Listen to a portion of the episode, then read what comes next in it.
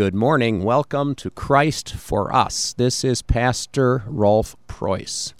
That portion of God's Word that we read and consider this morning, the Holy Ghost has caused to be recorded in St. Matthew chapter 24, verse 15, where we read as follows these words of our Lord Jesus. Therefore, when you see the abomination of desolation spoken of by Daniel the prophet standing in the holy place, whoever reads, let him understand. At the end of the church year, the church looks at those portions of the Word of God that point us to the end of our lives and the end of the world. Jesus provides us with many signs of his return there are signs in nature, famines, earthquakes. There are signs in the world, wars, rumors of wars. And there are signs in the church. And it is those signs in the church to which we turn our attention today. As Jesus describes the end of the world, he points us to two other cataclysmic events. The first was an event foretold by the prophet Daniel. Daniel wrote of when the pagan emperor Antiochus Epiphanes would desecrate God's holy temple. Antiochus of the Seleucid Empire of the second century before Christ had declared himself to be a god. Blaspheming the true God of Israel, he forbade the true worship of the true God and ordered pig's blood to be poured out on the altar in the temple in Jerusalem. He was the abomination of desolation standing in the holy place. Second, Jesus points to an event that would take place about a generation after his death, resurrection, and ascension the destruction of Jerusalem by the Roman general Titus in 70 AD. Again, the abomination of desolation stood in the holy place. The Holy of Holies was desecrated.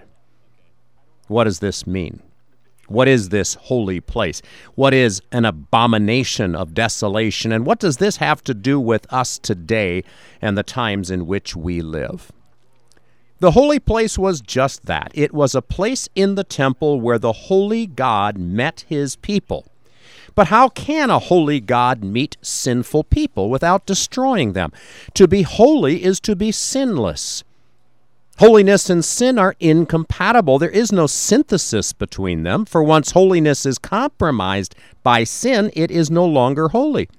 But God is holy and will not be compromised. God is incapable of sin. He cannot sin, and sin cannot touch him. This is why the meeting place between the holy God and sinners was always there in the temple where the blood was shed. The sacrificial blood had to be shed. That's because without the shedding of blood, there is no forgiveness, and sinners remain sinners. But with the shedding of blood, there is forgiveness. Indeed, the blood of Jesus Christ, God's Son, washes away all of our sin. The holy place in the temple was a place where reconciliation between the holy God and his sinful people took place. God himself pays for their sins. He becomes incarnate by the Holy Ghost of the Virgin Mary and is made man. He suffers for us under Pontius Pilate. He is crucified. In his crucifixion, the holy God suffers the punishment that all sinners deserved. In this suffering, he removes their sin. He pays for it, and thus he takes it away. He bears it and forgives it by bearing it. He does this by his suffering and death. There is no other way it can be done.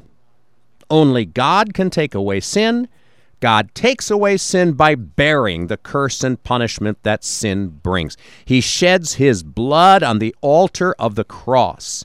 He makes peace with sinners by taking their sins off of their shoulders and bearing it on his own.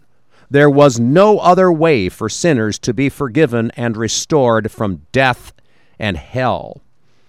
The holy place is where the holy God meets his sinful people and forgives them. No sin remains unforgiven. Thieves are forgiven. Jesus bore the sin of theft. Adulterers are forgiven. Jesus bore the sin of adultery. Abortionists, liars, homosexuals, cheaters, disobedient children, abusing husbands, fornicators, idolaters, child molesters, selfish and narcissistic egotists who use others to pleasure themselves. They were all forgiven of all their sins where the innocent blood of Jesus was shed for them. And make no mistake about it, Jesus shed his blood for everyone without exception. All you need is the blood of Jesus. And you don't do it, you don't suffer it, you don't shed it, you don't offer it as if it is a sacrifice that the pastor or the congregation must offer up to God. No. The sacrifice on Calvary's cross was offered up once and for all and takes away all sins of all sinners of all times. When we eat and drink, we receive. We aren't making an offering for sin. We are receiving the body and the blood given and shed for the forgiveness of sins. And in receiving the body and blood, we are receiving forgiveness of sins, life, and salvation. All you need is the blood of Jesus.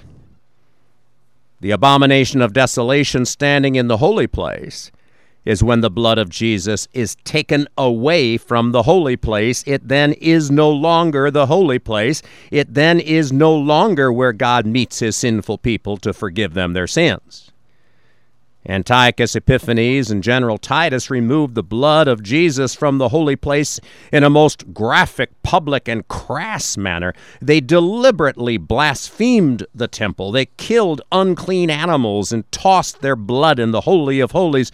They set up altars to idols. They were about as in your face as they could be in showing utter contempt for the religion of Abraham, Isaac, Jacob, and the Lord Jesus Christ but crass or subtle, open or secret, in your face or surreptitious, idolatry is idolatry, and it takes place in the temple of God.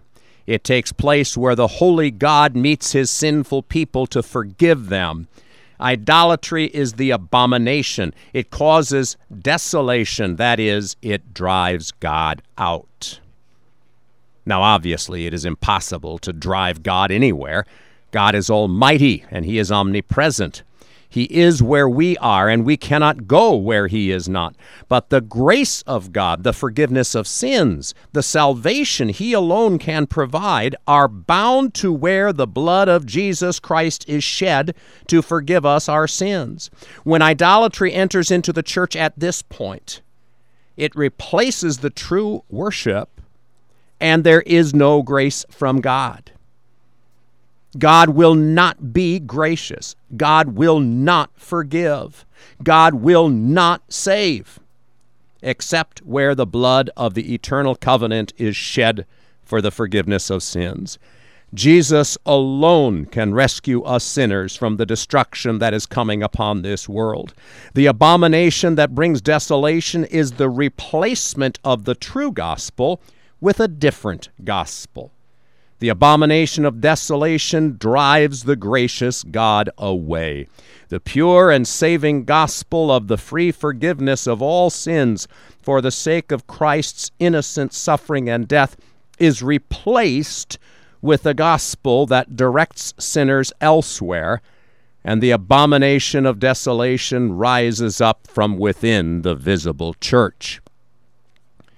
The enemy is not Islam with their violence and fanaticism and vengeance seeking. The enemy is not secular atheism, with its snotty dismissal of all miraculous things and all things holy and sacred. The enemy is not a culture of nihilism that rejects all permanent values and celebrates nothing more than the feelings of the moment. These may be threats to the faith, or to our well being in this world, but they are side distractions from the chief enemy of Christ and his Christians. That enemy always arises from within the church. He is in the temple. He goes into the Holy of Holies. He removes the blood of Jesus and puts something else in its place. He wears a robe or a three piece suit. He stands at the altar or out on a stage. He preaches from a pulpit or walking back and forth. He's high church low church, and everywhere in between. He preaches. But his preaching does not expose your sins. And his preaching does not reveal to you the blood and righteousness of Jesus. It does not re- direct you in humble repentance to embrace in simple faith the blood of Jesus Christ shed for you for the forgiveness of sins. Instead, it teaches you to do this or that or the other thing to make your life better than it is, and while talking about giving God all the glory. The abomination of desolation standing in the holy place is a bloodless Christianity that holds to the form and denies the substance of the Christian faith. Jesus is a good luck charm, beneficial mostly for his example of love and acceptance. There is no more sin, there's rather dysfunction. There's no more repentance, there's rather therapy. There is no more forgiveness of sins coming to you from the Holy God. Instead, you are to accept and love yourself as you are. Ah, but you are a sinner, and you love yourself more than you love God, and that is what keeps sinners out of fellowship with the Holy God in this life and forever. Your troubles in life are not on account of the evil out there in the world of which you are an innocent victim. No, the problems you suffer are your own fault. But the abomination that brings desolation, who is standing in Christ's church and preaching as if he is Jesus himself, doesn't want you to see this. He goads you to get your back up and rail against the truth that condemns you and your desires to hell. This fake Jesus will deny that there is a hell or divine retribution against sinners. This counterfeit Jesus, whom the world adores and lionizes as pure and true and faithful, has one goal in mind to keep you away from the blood of Jesus. He'll convince you that once you believe in Jesus, it's a done deal and you can't fall away, so you don't really need to hear the gospel or receive the sacrament of his body and blood to sustain you in the true faith. He will attack the biblical teaching that Jesus' blood has pacified God and taken away his anger. He'll say that teaching this makes God into a brutal bully who must be pacified, as if the holy God demanding justice is unfair and cruel. He'll say that the blood of Jesus does take away sin, but only if you do your part, and then, of course, your part becomes the focus of your faith and life, and before you know it, your faith is in you instead of Jesus. Or he'll comfort you with a false universalism that says a loving God wouldn't condemn anyone to hell, because if he did, he wouldn't be loving. And so you end up trusting in a blind Santa Claus God who doesn't care what you do wrong or know what to do about it. False Christs sit in the temple of God, but the abomination of desolation does not drive Christ out of his church. The true church cannot fall away. She cannot deny the faith. God will preserve her against all assaults of the devil, but she is hidden. She's hidden under the pure gospel and sacraments of Christ. The truth matters. In the end, it's the only thing that matters, and the truth is that we are forgiven of our sins, declared righteous by God, and made holy by the Holy Spirit, where the blood of Jesus is shed for us. That's where the Holy God meets us, forgives us, receives us, declares fellowship with us, rescues us from death, and takes us to Himself in heaven, where no sin or death or sorrow or pain can enter. All Christless, bloodless religions of human achievement are lies, delusions, and idolatry.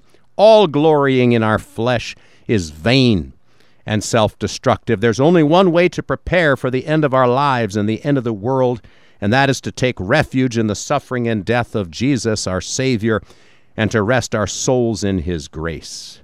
O Holy Spirit, grant us grace that we, our Lord and Savior, in faith and fervent love embrace and truly serve Him ever, so that when death is drawing nigh, we to His open wounds may fly and find in them salvation. Amen. We invite you to come to the services of the congregations that sponsor this broadcast. Sunday morning, 8 o'clock, First American in Mayville. Sunday morning, 1015, First Devanger in Fertile. Sunday morning, 1145, Grace in Crookston. Tune in next Sunday for the next broadcast of Christ for Us.